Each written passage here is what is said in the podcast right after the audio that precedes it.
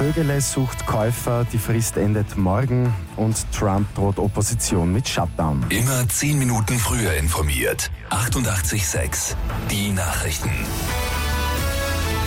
Rund 700 Mitarbeiter der Modekette Vögele warten gespannt, ob sie ihre Jobs behalten werden oder nicht. Bis morgen muss ein neuer Käufer für die 100 österreichischen Filialen gefunden sein, sonst müssen sie geschlossen werden. Es liegen Angebote für einzelne Standorte vor. Die Vögele Chefetage will jedoch einen Käufer für alle Filialen finden. Donald Trump droht der Opposition mit einem sogenannten Shutdown. Im Streit um die Einwanderungspolitik hat der US-Präsident den Demokraten mit der Stilllegung der Regierungsarbeit gedroht.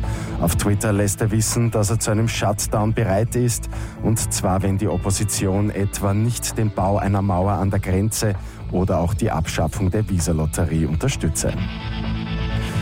Die erste Runde der Fußball-Bundesliga ist am Abend zu Ende gegangen. Rapid feiert einen souveränen 30 Sieg gegen die Admira und steht damit an der Spitze der Tabelle.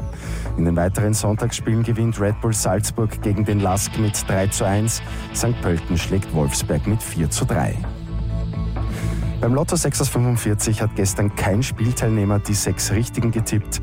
Damit wartet am Mittwoch ein Doppeljackpot im Wert von rund 2,3 Millionen Euro. Und ein Vater aus Phoenix in den USA hat eine Drohne entwickelt, die helfen soll, Badeunfälle im eigenen Pool zu verhindern. Die gute Nachricht zum Schluss. Es handelt sich um eine schwimmende Drohne mit zwei 360-Grad-Kameras. Eine filmt über, die andere unter Wasser. Und im Falle eines möglichen Notfalls wird der Poolbesitzer verständigt und kann auch gleich einen Notruf an die Rettungskräfte absetzen.